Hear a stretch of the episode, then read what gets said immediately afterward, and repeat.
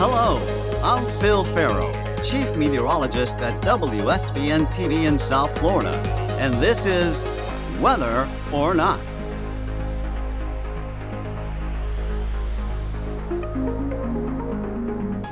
Sea turtles are extremely important to our marine ecosystems, but many species are endangered.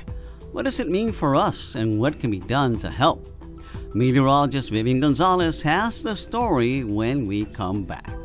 Severe weather can strike any time, And when it does, Seven's got you covered. 24-7. We'll see storms developing. We have a long line of rainfall here. We are the Storm Station. 7 News. Healthy oceans need sea turtles. Sea turtles are a keystone species, which means they are an important part of their environment and influence other species around them. If a keystone species is removed from a habitat, the natural order can be disrupted, which impacts other wildlife and fauna in different ways. And nearly all species of sea turtles are classified as endangered. And on today's episode of Weather or Not, we have two experts coming in from Florida Atlantic University. Postdoctoral fellow Dr. Sean Williamson, PhD student Emily Turla, who is also the assistant laboratory coordinator, to talk to us about this turtle trouble and their research that includes turtle tagging. I wanted to discuss a little bit about why should we care about protecting sea turtles and the marine community. Who wants to tackle the question first? I'll go. So, sea turtles are really important for the ecosystems that they live in. They're what's called a keystone species. So, their presence is really important for a couple of different reasons. So, the things that sea turtles eat are organisms that need their populations controlled, or else they'll kind of go crazy and overpopulate. So, for example, leatherback sea turtles eat jellyfish and other jelly like organisms. So, they keep those populations in check. Hawksbill sea turtles eat sponges, which could overpopulate reefs and outcompete other reef organisms. And green sea turtles eat seagrass, so they keep those meadows healthy by keeping them trimmed. So when we when we talk about the keystone species, we're talking about a species that if we take it out of its element, it kind of disrupts the flow of the marine ecosystem, right? Exactly. Yeah. So not only are they consuming things and keeping those populations in check, um, but their nests also provide nutrients for the beach. So not every egg or hatchling makes it out of the nest. And so when those things decompose in the nest, they're kind of feeding the beach and helping the dune vegetation to be healthy and strong. And that helps against erosion. Mm. And then a sad but important fact that I always mention is that not every hatchling is going to make it to adulthood. You've probably heard the statistic that it's one in a thousand hatchlings makes it to adulthood. And a lot of that is because they're getting eaten by other organisms. So hatchling sea turtles are, they play a really important role in the food web of things. There's terrestrial animals that eat them, like raccoons, skunks, foxes, and then there's there's marine organisms like fish or birds that eat them as well. So they're just really important parts of the food web. And why are sea turtles endangered? There's uh, a lot of different threats that that turtle populations face around the world, and they can be broadly sort of categorized into a few main threats. Though, so um, obviously, everyone's you know heard of climate change these days, and and that that is definitely a critical threat for sea turtle populations around the world. Uh, for all organisms on on Earth, really, um, climate change is is causing um, rapid biodiversity losses around the world, and sea turtles are certainly not immune um, to to those threats from climate change as well. And fisheries bycatch is a is another major threat to sea turtles uh, around the world. Um, some populations are experiencing unsustainably high levels of, of bycatch. So that's when a turtle is um, accidentally caught. Um, it's not a target for the fishery, but they, they're caught by that fishery practice, whether it be in a net or with a long line. And the turtle is subsequently killed from that, that practice. Um, so that's, you know, what's termed fisheries bycatch. It's not intended um, but some populations are experiencing yeah unsustainably high levels of bycatch. And then in certain locations around the world as well, there's also loss of of turtle eggs and and sometimes adults as well off the beach. So human um, human interactions. So whether it be poachers collecting the eggs to sell in often in in illegal black markets. In some countries, there's sustainable harvest of turtle eggs, like where I'm from in Australia. The the uh, indigenous populations in the north of Australia have harvested uh, sea turtle eggs for um, 60,000 years. And, you know, the turtle populations there are really healthy. Uh, so it's a sustainable and traditional practice for those indigenous Australians that live in the north of Australia. Um, but elsewhere, the practice isn't well regulated, and um, often those eggs are collected to be sold in you know locations very far away from where those nesting beaches are. Um, for example, in some Latin American countries, for example, Costa Rica, uh, eggs may be sold in in capital cities like San Jose, but but they've been collected, you know, from a four hour drive away, and that's where you start very quickly to be able to to collect more eggs than what can be sustainably harvested from that population. So yeah, the fisheries bycatch, egg loss or, or nest loss through through poaching is an issue. Climate change and climate change has different threats though within it. Like it's an umbrella term that we that we use, but the, the actual mechanism that climate change is impacting sea turtles is is kind of through a few different avenues. One is is the rising temperatures which is a concern for for turtles because um, a lot of reptile species, when the eggs are incubating in the beach in the sand, the temperature that the egg uh, is incubated at, that the embryo develops at, determines what sex that turtle will be, whether it will be a male or a female. Yeah, so unlike us, they don't have genetically determined sex; they have temperature-dependent sex determination. And so, with increasing temperatures, we're seeing more and more female turtles being produced, uh, which could be a good thing for some populations.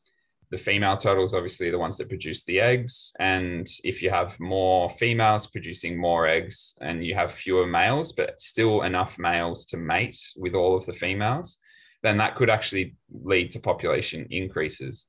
But if you get above, you know, a certain threshold and all of a sudden you're producing a lot of females, like in the north of Australia at the moment, some studies have have indicated that there's around 99% females within that population and there's real concern that there's not enough males in the population now and it could lead to population crashes in that region. So you know the temperature of the egg is in, is important and obviously with increasing temperatures and climate change we're going to see more and more of these populations become feminized. But then also within climate change we're seeing sea levels rise and that's a problem for nesting beaches where these turtles lay their eggs. Also, you know, causes changes to ocean circulation with with changing temperature and, and, and rising sea levels.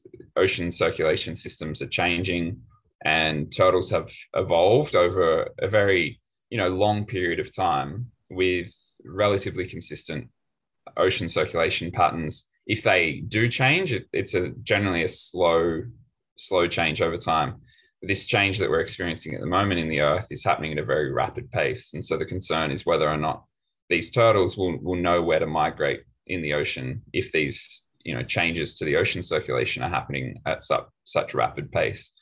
And then an, another key threat is obviously plastic pollution, which is happening you know at more increasing and more rapid rates. I don't know if you wanted to talk anything about the plastic threat at all, Emily. So, in rehabilitation facilities, especially the one that we're associated with, Gumbo Limbo Nature Centers Rehab, Sea Turtle Rehab, 100% of their post hatchlings, which means a turtle that has crawled out down the beach, swam out in the ocean, spent some time out there, and got washed back by wind or waves, have had plastic inside of them. So they've consumed plastic while they're out in the ocean. And then many times they get juveniles, subadults, and adults that have also consumed plastic. So that's becoming an increasing concern because they can't tell what what is and isn't plastic. I have a hard time telling what is and isn't plastic if I see it on the beach or in the water. So that's an issue that rehab facilities are facing is is how turtle populations are being affected by individuals consuming plastic. Now, there are several species of sea turtles. Are they all endangered?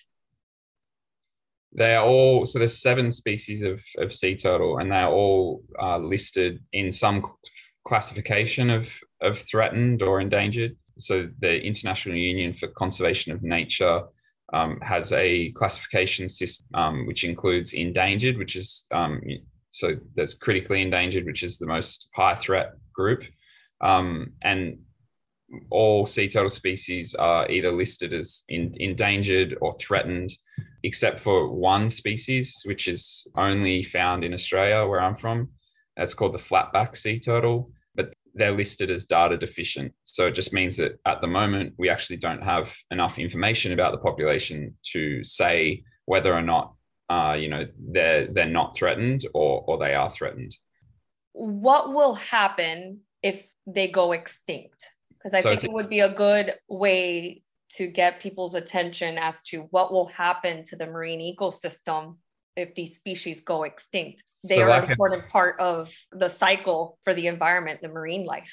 Yeah. So, like Emily said before, the the individual species, the seven different species of sea turtle, um, have slightly different sort of life histories, and they have different dietary preferences.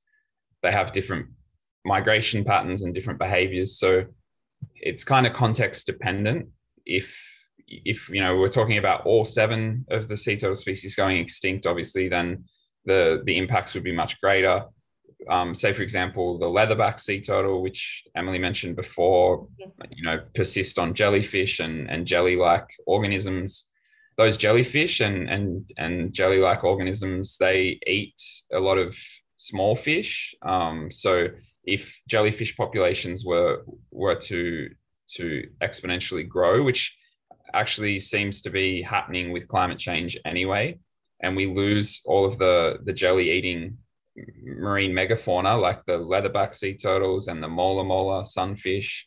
We're going to have, you know, a harder problem controlling those jelly populations. And then that therefore may impact fish stocks, you know, which a lot of the, the human population on the planet depends upon for for protein sources and, and you know for fishing activities so, you know, those, that's just one species, the ramifications there. I just want to add that sea turtles are referred to as a sentinel species sometimes. So, the health of sea turtle populations is reflective of the health of the ecosystems and of the earth as a whole, really, because they're so connected to marine and terrestrial environments. So, if sea turtles go extinct, that's a really bad sign for the rest of the world um, because they're so dependent on these ecosystems and these ecosystems are so dependent on them that if they're struggling or disappear, it's not good for anybody else. Absolutely. Hmm. Mm-hmm. And as now, I mentioned before, like the coral, the coral situation is um, with climate change, corals are already highly threatened, and and coral reefs are becoming, you know, predicted to to be greatly reduced in in their area, and and a lot of coral species are going to go extinct with climate change and an added stressor as well without having the the hawksbill turtle, for example, which, um, as Emily mentioned, eats sponges on coral reefs. Sponges eat corals, so without the hawksbills to control the sponge population, you have an added stress on the reef then as well, on top of the you know the these these stresses it's already experiencing through ocean acidification and, and climate change.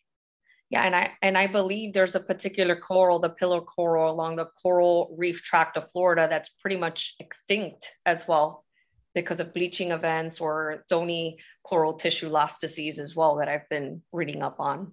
Yeah, yeah, it's concerning the the the rate of bleaching events that it is really picking up in the last decade. Again, climate change also a factor, so it has a mm-hmm. lot to do with it. Yeah. Now, turtle trackers let's talk about your research and what answers you're looking for within your research. Yeah, for the tracking work. So this is all being done in collaboration with Upwell Turtles, who are a, a non-profit NGO based in California, headquartered in, in Monterey, California. And Upwell have been collaborating with us here at the FAU Marine Lab for the last few years and have been tracking what we call lost years turtles. So turtles have an interesting life history where obviously we know the adults come to the nesting beaches to lay their eggs, and that's pretty reliable. We can be there at certain times of the year and we know we're going to encounter them and see them. And so, you know, the mum will come up onto the beach and she'll dig a little hole in in in the beach and lay her eggs into the nest. and then those hatchlings will eventually emerge from the nest and swim out into the into the ocean. But we actually don't see them after that point when they those hatchlings reach the ocean for, for many years. It depends on the species but but some of them you know they don't start turning up in the ocean reliably until they're about a dinner plate size. And the, the period between hatching and when they turn up in different areas of the ocean at that dinner plate size is is termed the lost years in in sea turtle biology. And we haven't known for a long time where those lost years turtles are going uh, where they end up in the ocean. And so upwell turtles have developed with a satellite tag company in based in new zealand called Lotek. They've developed an, a novel really small satellite tag that's capable of going into the marine environment and tracking these these really tiny turtles when when they're swimming in the ocean. So it's really uh, interesting and novel information that we're getting from these studies. And so far, Upwell and FAU Marine Lab, we've been involved in tracking now leatherback sea turtles off the coast of Florida.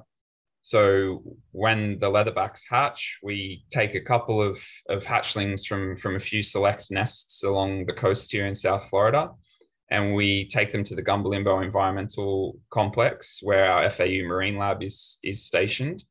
And we raise them for about two to three months of age until they're large enough for the satellite tag to be placed on them.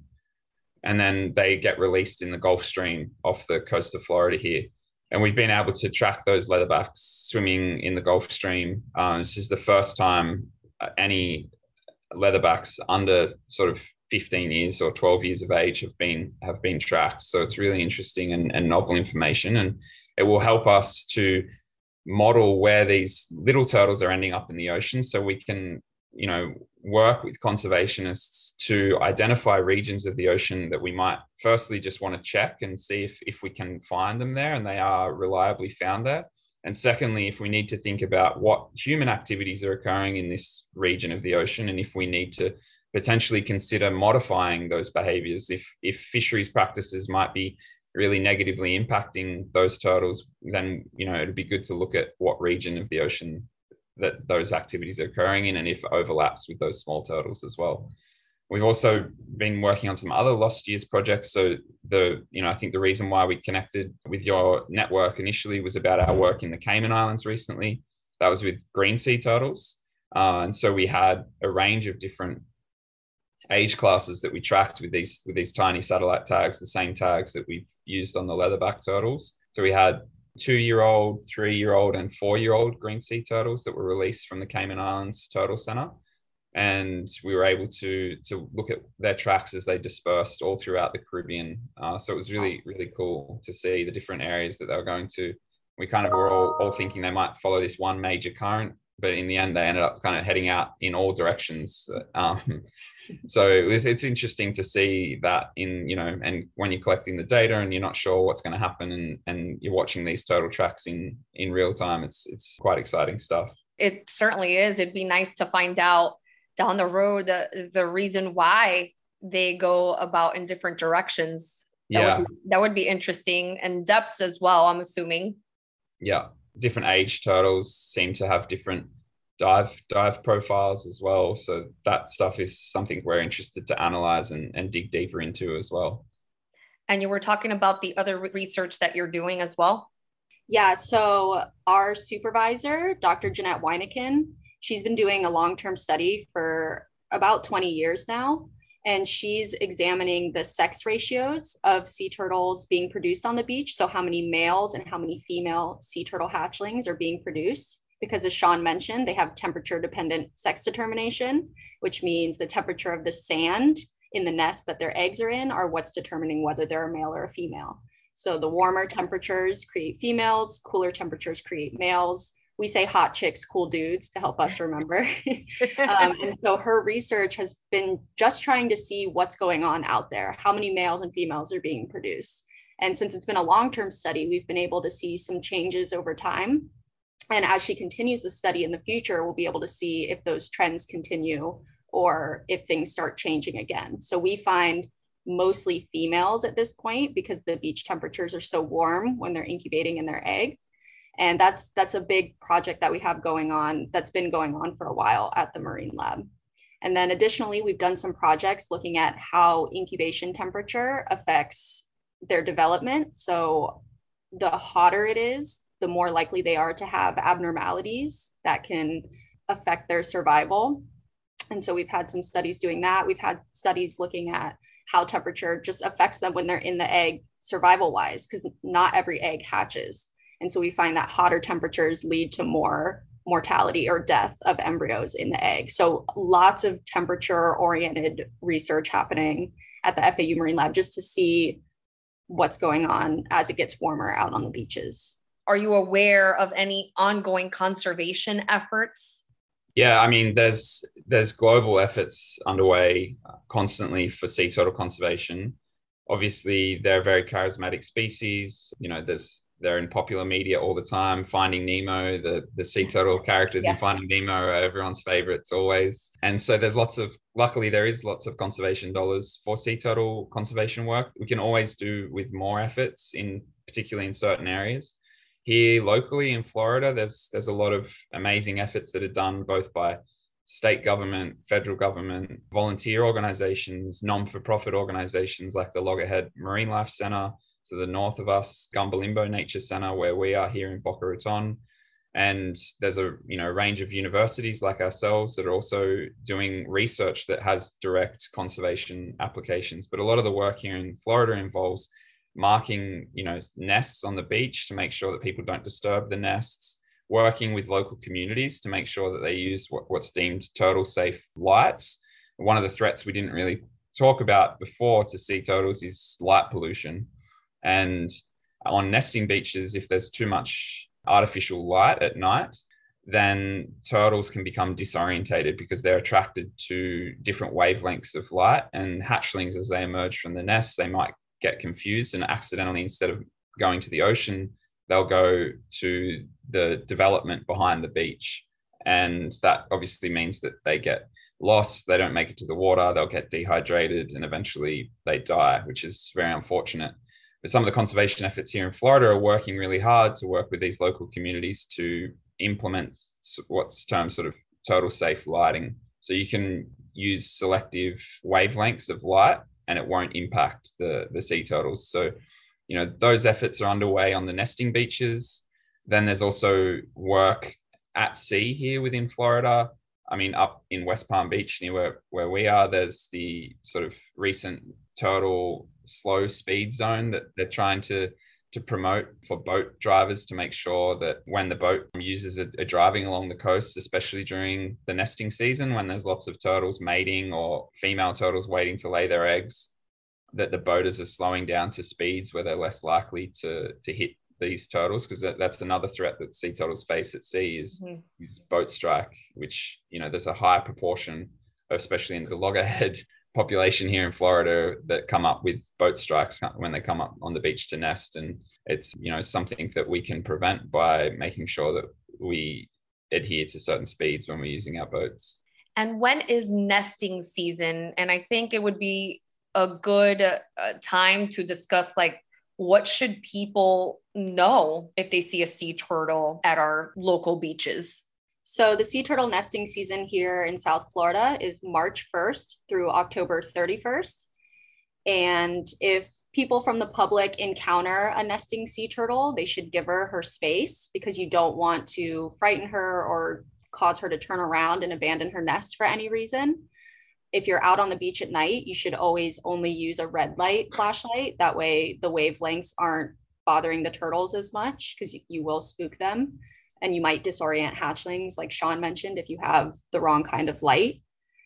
If you see hatchlings emerging from their nest, give them their space, let them crawl to the ocean, revel in their beauty, but give them their space. It's an amazing experience if you get to witness those things, but you have to let nature do its thing. If you witness a turtle in distress, whether it's a hatchling or an adult in the water, on the beach, don't handle it yourself.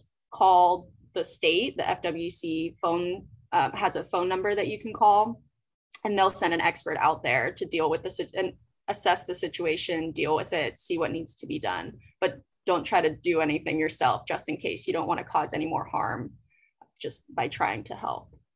I, think that's important to know. And I think it's a good reminder for everyone when they're out and about on the beach not to do anything. so, most beaches around here mark a majority of their nests on the beach. And so, uh-huh. if you're walking on the beach and you see a marked nest, just give it its space. It's marked for a reason to keep things and people away from it. But it's good to know that that's what that's for. That's what the orange or yellow or green tape that they use is for is keep your pets, keep your children, keep their toys, everything, garbage away from those sites specifically, because that's where a nest is is incubating. Another critical thing that we can do as as consumers as well is is make appropriate choices for sea turtle conservation too, especially I, I love seafood still, and I, I eat all foods. Um, I should, you know, try. I do try to eat vegetarian mostly, but when I do select a seafood item, I always make sure that it's from a sustainable source. And here in the US, um, we've you know been implementing um, what's called turtle excluder devices in in the shrimp fisheries in the Gulf of Mexico for some time, and that's had huge conservation impacts uh, for the the Kemp's Ridley sea turtle, which exists within the Gulf of Mexico and other sea turtle species in the Gulf of Mexico as well. So those sorts of fisheries practices, depending on, on where the fish is caught in the world or the seafood item is, is caught in the world, depending what practices they use, could really impact the, the marine megafauna like the sea turtles, the dolphins, and sharks, etc., that exist in that area and so it's important to ask some questions at your restaurant when you're when you're selecting a fish where it's where is it from you know is it is it caught locally or is it internationally there's the seafood app that you can get on your phone which is really awesome. There's one version in australia by the australian marine conservation society and there's another version here in in the us um, which would be really useful for people based here in the us and that was initially developed by the monterey bay aquarium in, in california. And so using those sorts of resources to make informed decisions about what you buy is is really important. And you know related to the plastic threat as well if we can all do our bit to try and consume less plastic items that that aren't recyclable you know try to avoid single use plastic where possible then that will hopefully lead to to less of the, those plastic items ending up in the ocean 100%. And I think it would be kind of cool to end things with some fun facts about sea turtles. Mm-hmm. Uh, m- maybe I could test both of you. Give it a shot. All right, let's give it a shot. I had to do an exam, let's go for it. So, true or false? Sea turtles have been on Earth for over a million years. True. Yes. They've been around for over a hundred million years. Yeah, it's impressive. They're really impressive. They're like dinosaurs. They've been on the earth since the dinosaurs were here and, and they survived past when the dinosaurs left. So, you know, they're doing pretty well. Now, true or false? Turtles don't have any teeth? True. Yes. Green true. sea turtles have like serrated beaks that help them tear at the grass, but otherwise they just have beaks, mm. hard beaks. And I mean, we we talk. But, but, I mean, you could get technical that some turtle species sometimes have an egg tooth when they're in the egg okay. that, that, they use to hatch out of the egg, but that's like vestigial and not not a real tooth. and now we talked a little bit about this. So, but sea turtles follow the tides to know which direction to go. I know we talked a little bit about this. True or false? Follow the tides Mm, I would say it depends on the population. um, it's a for me again. I, I, can't answer that very easily because, for example, in Costa Rica, where I, I did some of my PhD work, the leatherback population there only nest at high tide, whereas here the leatherbacks don't seem to care so much what the tide is, um, which is interesting. I think it's because of the local difference in the beach geomorphology. I'm going to say true Okay. well, I, I I don't have an answer for this one, but I'm gonna take your answer for it. You guys are the experts. yeah, fair enough. Now, turtles grow a new shell when they mature. True or false? I'm gonna say false on that one because I, like if people are, I wouldn't want people to imagine, you know, like a hermit crab that it's that it's Shed it. that it's getting rid of one shell and finding another shell. Um, or yeah, like some other um, insects or crustaceans that may grow an entirely new shell. Um, their shell is growing constantly, and they do they do shed their keratin plates. So so you know, like our fingernails are made of keratin. The shell of a, a sea turtle, the hard-shelled species at least, because the leatherback has a has a soft shell, as the leathery skin, hence the leatherback name.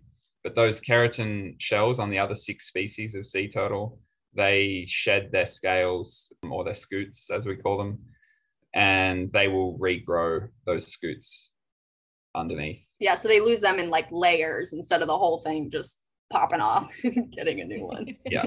Now, sea turtles can swim up to 22 miles per hour. True or false? You've caught me off guard here because uh, I I'm still adapting to the miles per hour situation, um, being being from the rest of the world and where we deal with kilometers. But that's I would say yes. that seems pretty Green quick. turtles are quick. Yeah, I mean, especially if they're in a current that's already going, you know, the Gulf Stream can go pretty fast. Sometimes, like I feel like at, up to eight miles per hour, and then they would swim a bit on top of that. We'll I feel say like we'll say yes. yeah, I feel like definitely a juvenile green turtle because those things are high energy. I feel like they can get up to 22 miles per hour. and turtles can stay underwater for up to two hours. True or false? True. Yeah, that's that's an interesting fact. One of my favorite facts is is that leatherback sea turtles, uh, which Emily and I are quite partial to because we work with those a lot here in Florida. They're, they're definitely one of my favorite species. They also grow the largest out of any sea turtle. They weigh more than a, than a human. Some of them getting close, you know, 300, 500 kilos, which in pounds would be, I think we say they get to like 700,000 pounds. um, yeah, a thousand pounds. So Yeah, they're huge. huge. and these guys can dive to over a thousand meters so that's 3000 feet sorry still adjusting to my imperial uh, units so yeah the, the the dives that they do are insane to go to a thousand meters depth the pressure they must be experiencing and they do it you know on all on one breath of air. And they just swimming around down there like pac-man eating jellyfish. They can eat over 60 del- jellyfish on on one individual dive. Yeah if you want a entertaining video to watch sometime you can always google on youtube leatherback eating jellyfish. And it's just like watching pac-man swim around very very meditative well, this has been very informative, but also fun too. So I appreciate it. No problem. This was great. yeah i had a lot of fun thanks I was reading a, on a whole bunch of like fun facts. I'm like, and I think most people don't know that there's all sorts of information about sea turtles, all different kinds of sea turtles, You're incredible. things that we Yeah. don't. There's so much to learn about them. It's crazy. Yeah this is this is probably something i shouldn't share as an expert but before i started my phd i didn't even know that there was such thing as a leatherback sea turtle. I, I knew that there was multiple species of sea turtle and but i kind of even though i'd been through an undergraduate degree in biology my specialty had been sort of on birds and and native marsupials in australia and I didn't know anything about a leatherback until I started my PhD program. And they constantly have me in awe whenever I, I see a leatherback, especially an adult leatherback nesting, you know, which we which we're lucky enough to have here in South Florida. So yeah, they're a really impressive animal. Yeah, it, it's been pretty neat to follow how they've changed through time and how long they've been here on Mhm. this earth, way before we have been here. Yeah, thanks a lot. See you later. For the opportunity. Thank you. Bye. Bye. Bye. Thanks, Vivian. The best app. From the best weather team. is right here. Seven's Hurricane Tracker app. Get the latest forecast models. My 7 weather blog. And of course, Seven's Cone on your phone. It's yours free from the storm station 7 News. Next week on Weather or Not, it's the 30th anniversary of Hurricane Andrew impacting South Florida. We'll have a special issue with vintage recordings and interviews on our next podcast, which drops August 23rd. If you have a comment or suggestion, please feel free to email us at wxpodcast at wsvn.com. I'm Chief Meteorologist Phil Ferro.